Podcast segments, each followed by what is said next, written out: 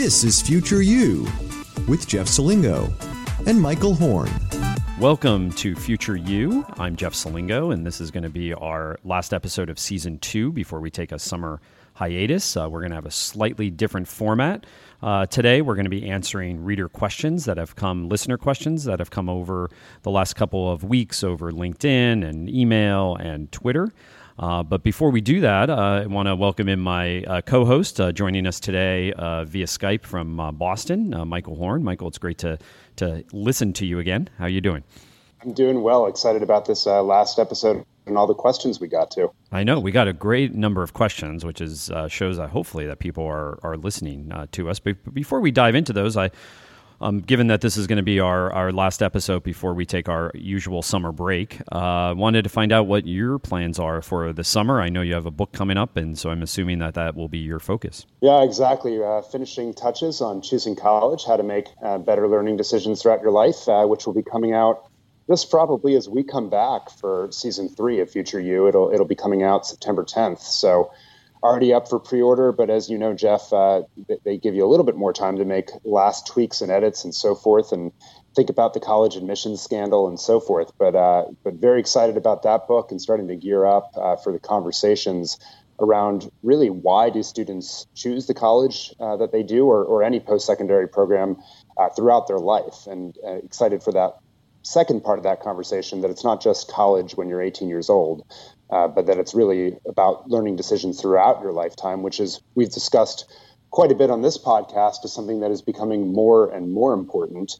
Uh, but on that topic, you actually got to uh, have a pretty neat uh, weekend uh, where you got honored with an honorary degree uh, and give some advice to graduates as they walk into that lifetime of learning. What, what, what, did you tell them and tell us about the honorary degree? Well, thanks, Michael. Yes, uh, I, I, dropped out of my uh, real EDD program at, uh, at Vanderbilt, but uh, now I have a, an honorary one, and it's clear on the degree that it's honorary. And as our friend Bridget Burns has told me, please do not list that, she said, on, on your education, under your education component on LinkedIn. she says some people do.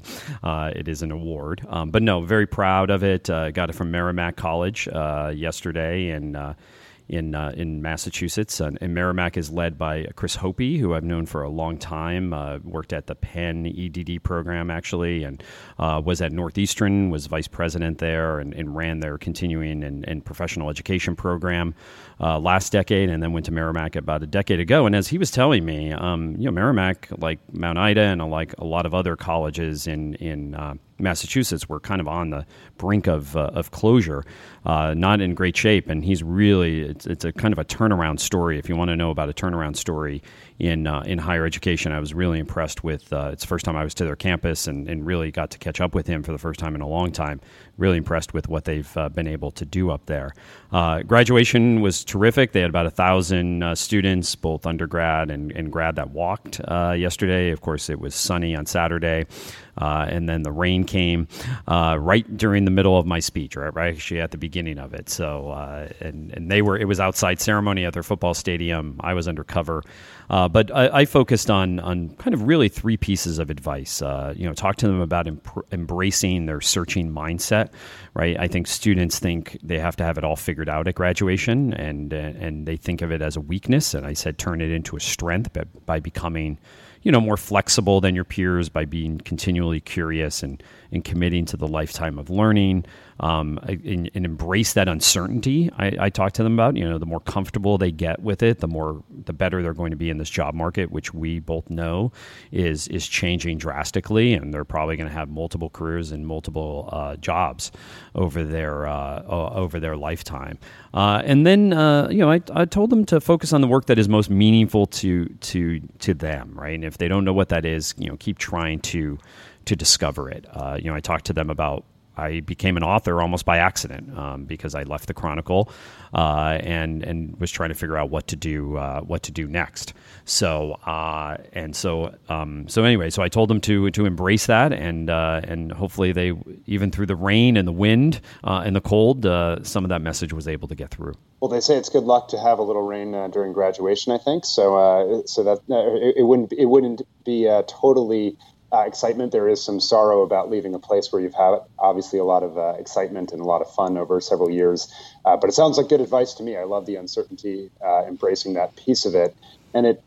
I think bleeds into the first of our questions rather nicely, actually. Uh, and I apologize in advance if we mispronounce names, but uh, Trista Tremper sent us a, a, really thoughtful email a, a little while back about the future of public regional colleges and community and technical colleges, and acknowledging that the topic is broad as, as the health of these institutions can vary widely depending on their geography and their political situation and so forth.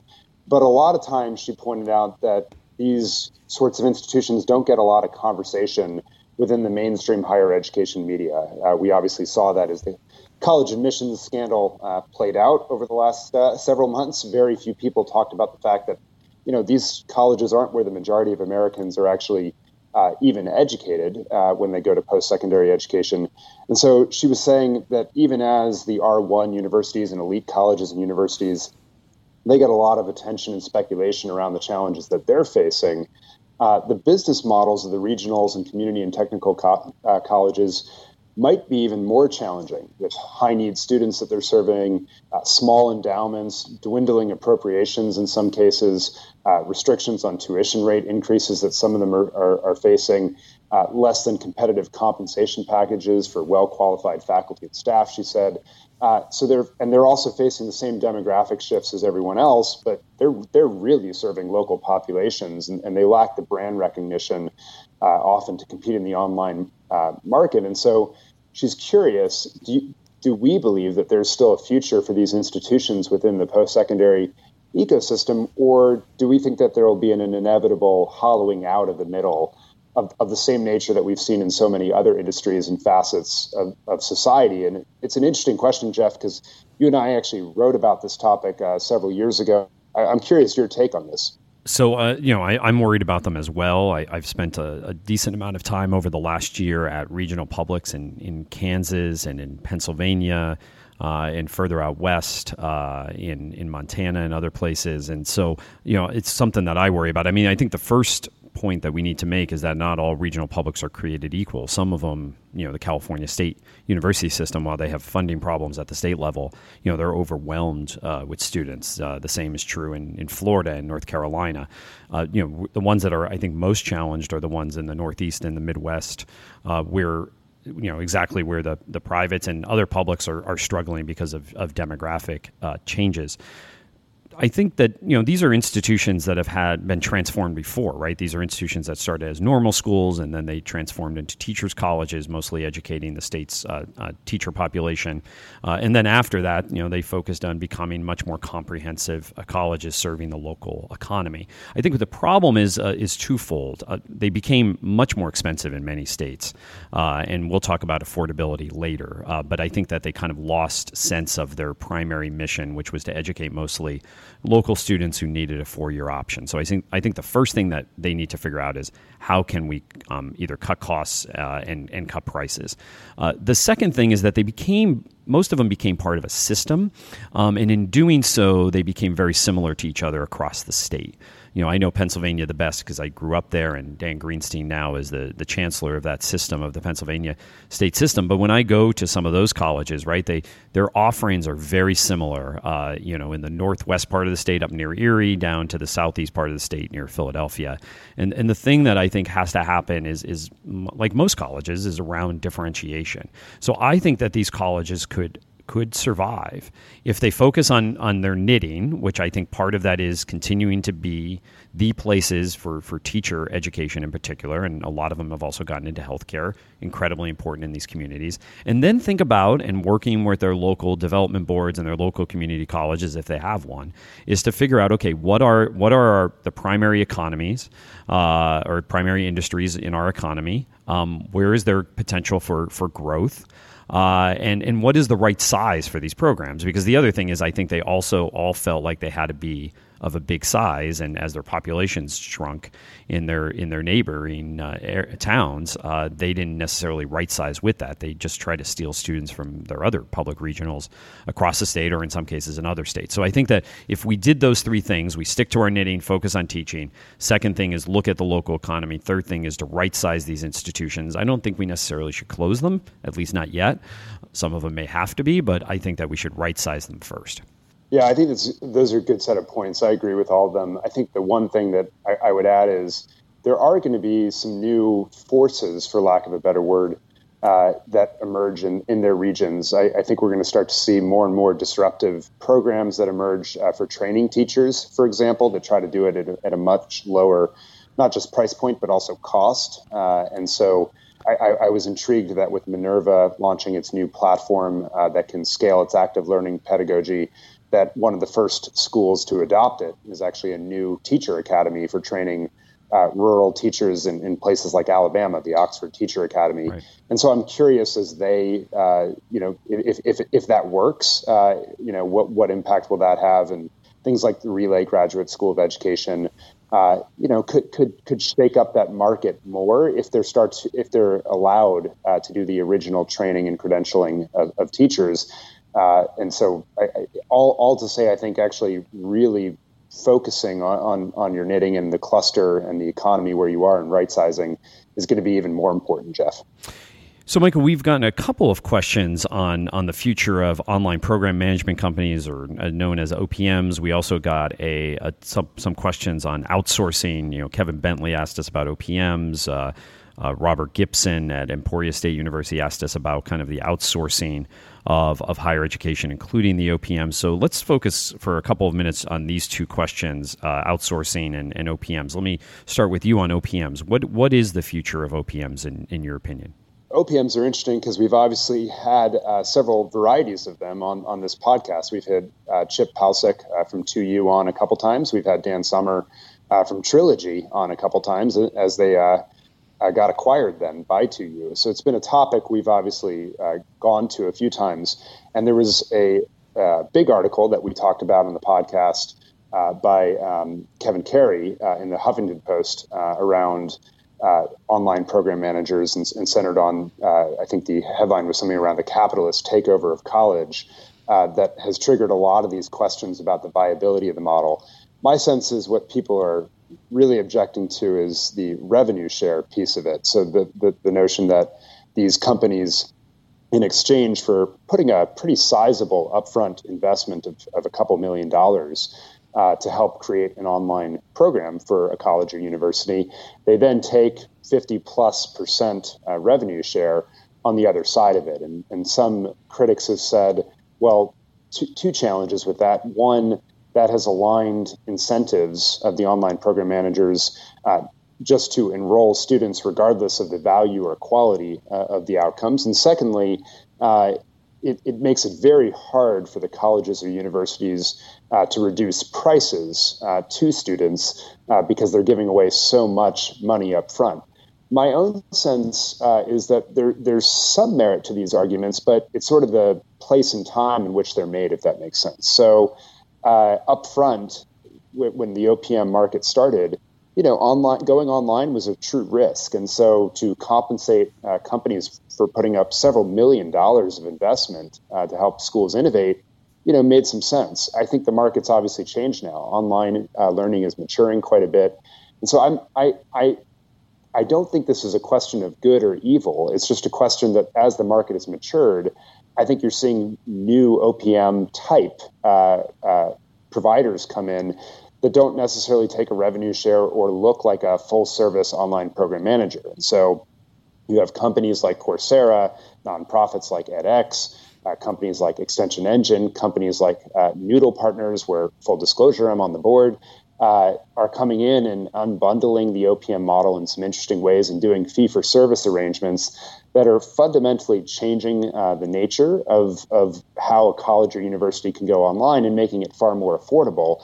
And to me, that's just a natural evolution of disruptive innovation in, in, in higher education, that these new players are, are disrupting sort of these full service uh, bundled OPM players. And it's not a right or wrong or moral question, but just that you know colleges and universities don't have to give away the store increasingly right. uh, to go online, and and over time, I think they'll start to build up their own capabilities internally, frankly, uh, as they start to make these shifts that, that'll better position them to innovate directly. And then, you know, who knows, 10, 20 years from now, I don't expect that we'll see the same dominance of OPMs.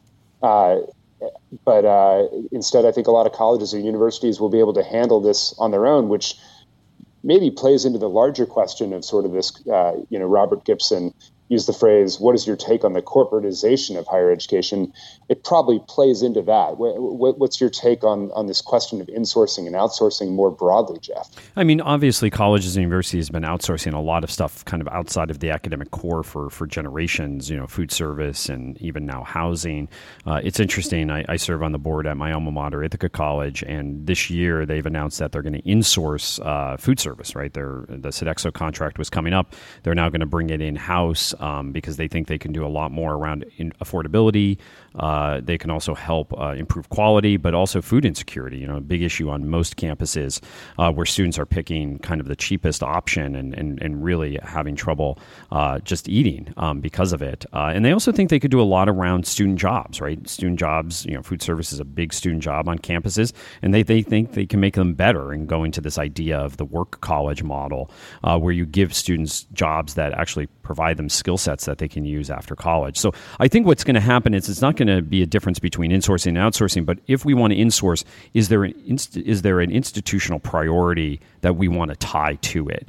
That we actually want to take this in because there's other reasons like this food service stuff um, that we want to do it for. And so I think that's where this is going to come down. It's going to be less about academic and non-academic, which I think it has been for the last 20 years, um, and it's going to be now more about where do these pieces of the university or the college fit in with our overall uh, our overall priorities for the, the college and the strategic plan going forward.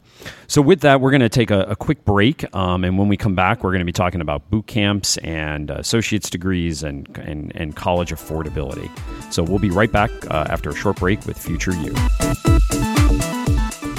This episode of Future You was made possible with support from the Academy for Innovative Higher Education Leadership. The Academy is a partnership between Arizona State University and Georgetown University and is the premier training ground for those who aspire to senior leadership positions in higher education and those who want to lead organizational change at colleges and universities in the future. This episode was also made possible with support from Entangled Solutions. If you want to shape the future of education, Entangled Solutions would like to hear from you. Entangled Solutions is hiring smart, mission driven team members interested in helping world class institutions solve their most vexing challenges in learning and education. Learn more at entangled.solutions. And welcome back to Future You. I'm Jeff Selingo. I'm live in uh, Washington, D.C. today at the uh, campus of Arizona State University uh, here at 18th and I. And I'm joined by my co host, Michael Horn, uh, who's in Boston. And we're taking reader questions today on this last episode uh, for the season, season two of Future You. And Michael, we got a, a question from uh, Brendan uh, Marshner who asked about your opinions on where the bootcamp market is going in terms of disruption in higher education as well as general growth. Yeah, it's a great question. I think uh, the Christensen Institute actually put out a good paper on this called Betting on Boot Camps. Uh, and they basically laid out five scenarios uh, by which you could judge whether boot camps are going to be disruptive or not. And in the first scenario, they basically said, you know, look, they could stall out. Employers uh, and others just might not get excited, or boot camps might not be able to expand beyond the, the world of coding and technical uh, technology questions and training, and so nothing happens. Scenario two uh, would be that Democrats and Republicans alike seem to have an interest in extending federal dollars to boot camps, and that actually could, uh, you know, backfire because while it might extend access, it could also put some really uh, counterproductive incentives in place just to serve students regardless of outcomes. And I would say if that happens, it would reverse course on the boot camps and they wouldn't disrupt. Uh, the third scenario that they painted was where boot camps uh, start serving wider swaths of the market by expanding into lifelong learning. So, not just that last mile training, but actually uh, then staying with students throughout their lifetimes, uh, which would have a pretty disruptive impact because it would start to serve more and more adult learners. Uh, the fourth scenario is that they escape uh, beyond the fields of technology and, and where there's clear employer demand but a shortage of labor supply, uh, which would have a pretty disruptive impact, I think, if they're able to do that. And the fifth is sort of the all-encompassing where they where they do both of these things at once. And I'd say the jury's still out. You know, we haven't really seen a lot of boot camps get beyond the technology space. They've all made a lot of noise around the lifelong learning and serving corporations. But I, I, I, think the jury's still out of that. And those are the five scenarios that I would watch. And depending on which one materializes, you could predict whether it's going to happen or not. Mm-hmm. Switching uh, on, on this question, though, of labor market value, Jeff, we got a really provocative question from uh, Micah Merrick, who asked, can we in good conscience recommend that people get associate's degrees anymore uh, or should we push them toward other solutions, like a credential from a skill academy, like a boot camp, or, or, or a college bachelor's degree or higher? What's your take on that? Uh, well, I think there's a lot of follow up questions I would ask ask on this, and the real big question is like, who are we talking about? What type of student here? So, if we're talking about kind of the traditional 18 to 22 year old student who uh, would pick an associate's degree over a bachelor's degree, I would say again, it matters what their outcome is, right? If they're going into a program, and Mark Schneider, uh, who's now with the U.S. Uh, Department of education, but in his previous work has done a lot of uh, study of labor market outcomes of associate's degrees. You know, found out if you're going into an associate's degree program that is more technical and leads to a job, the labor market outcomes are great. But if you're going into an associate's degree that's more general, so uh, uh, an associate's degree in, in in liberal arts studies or you know general studies, and you're not going to transfer, you might as well not even go to college at all um, because uh, you're going to get a, a, degree that's worth about as much as a high school diploma. So I think the question is I think the associate's degree out of high school is still worth it if you're either uh, planning and going to transfer uh, if you get a general degree or that you are in a program that has specific labor market outcomes. I think on the other side, on the adult side, you know, if you're returning and you never had any college experience, I think the associate's degree is is um, is incredibly important. But we know again from studies that it's it's really hard for adults to to you know to go back for a two year degree. I think shorter degree programs or shorter credential programs are much more uh, important for them. If you already have a degree, I'm not quite sure. Again, the full blown degree uh, is really what they need at that point. I think these alternatives there are, are going to be much more uh, useful to that portion of the market. So I'm not on the adult side. I'm probably a little more skeptical of of the associate's degree in terms of labor market outcomes than I am on the on the traditional side. Yeah, it makes a lot of sense. And I think the stat is uh, 28% of associate's degrees out earn their bachelor's degree counterparts. Uh, uh, and so, uh, you know, it depends. And the technical uh, endpoint question I think you raised is the right one and gets into our final question of the episode. Uh, which is everyone's probably favorite question. it's from Nick Ducoff from the company Edmit. and his question is With top line college costs rising, but net prices flat, whose responsibility is it to educate students and families about what college really costs? Nick obviously has an interest in the uh, question with his company uh, providing that uh, role itself. But, but Jeff, this is a question you've been confronting very starkly with the students you've been following for your latest book. Uh, what, what's your own take about uh, the responsibility of educating students and families about what college really costs? Oh, I think uh, you know affordability has become a much bigger topic in the book than I ever expected when I started to write a book about admissions. Right, I wasn't writing a book about financing college or paying for college, but what what really surprised me, I guess, is that affordability is a big issue among um, students and parents at every income level. The problem is is that um, while for um, low income students, it tends to uh, draw them away from schools that I think would be good academic and social fits for them, but they think they can't afford. And by the way, they probably actually can't afford it in the end. Uh, at the middle and uh, upper income levels, what's happening is that students think, oh, I don't really need to think about affordability until I figure out where I got in, right uh, after uh, after applications are over, uh, and so those conversations, unfortunately, I think are happening way too late in the process. And so I saw not only in the students I was following, but in schools I visited in April when when students were trying to make a decision about where to go, they were in some cases, really surprised by how little aid they got or about the amount of gap that they would have to fill. And so now they were starting to have those affordability conversations I think they should have had back in, in, in October or in the previous summer when they were trying to put together their list. You know, it's, it's really important when we're talking about fit in college that you think about you know, where am I going to fit academically? Where am I going to fit socially? And where am I going to fit financially? Um, and unfortunately, I think that too many students are waiting for that that last piece of the conversation, affordability, until it's um, until it's too late. Now, I don't want to place all of the blame on the students here, um, because you know, college is is truly just become unaffordable for way too many people. Uh, you know, we know that while this job market is hot, uh, the, the the wage gains have really just gone to the very very top. Um, and so students, I think that would be uh, you know when I went to college uh, 25 years ago would have been able to afford most of these colleges on a middle um, income, just like my parents did. Um, they just can't do it anymore, and I think that's not the blame of uh, you know the students. I think it's a little bit of the blame of the federal and state governments, which have been pulling back on financial aid. But I think a lot of it goes to the underlying cost of college? Yeah, it's a fascinating answer and, and something that's probably not covered nearly enough, uh, and something we can explore more uh, next year, Jeff, uh, when we come back for season three. But for now, uh, we're going to take a break for the uh, summer, and we invite all of you to catch up on uh, past episodes of Future You over the summer, and of course, invite you to come back in the fall and listen to the new episodes as we jump into season three. thanks as always to our producers, Steve Chigaris and Lauren Dibble. Appreciate your support all year, helping us uh, do this podcast.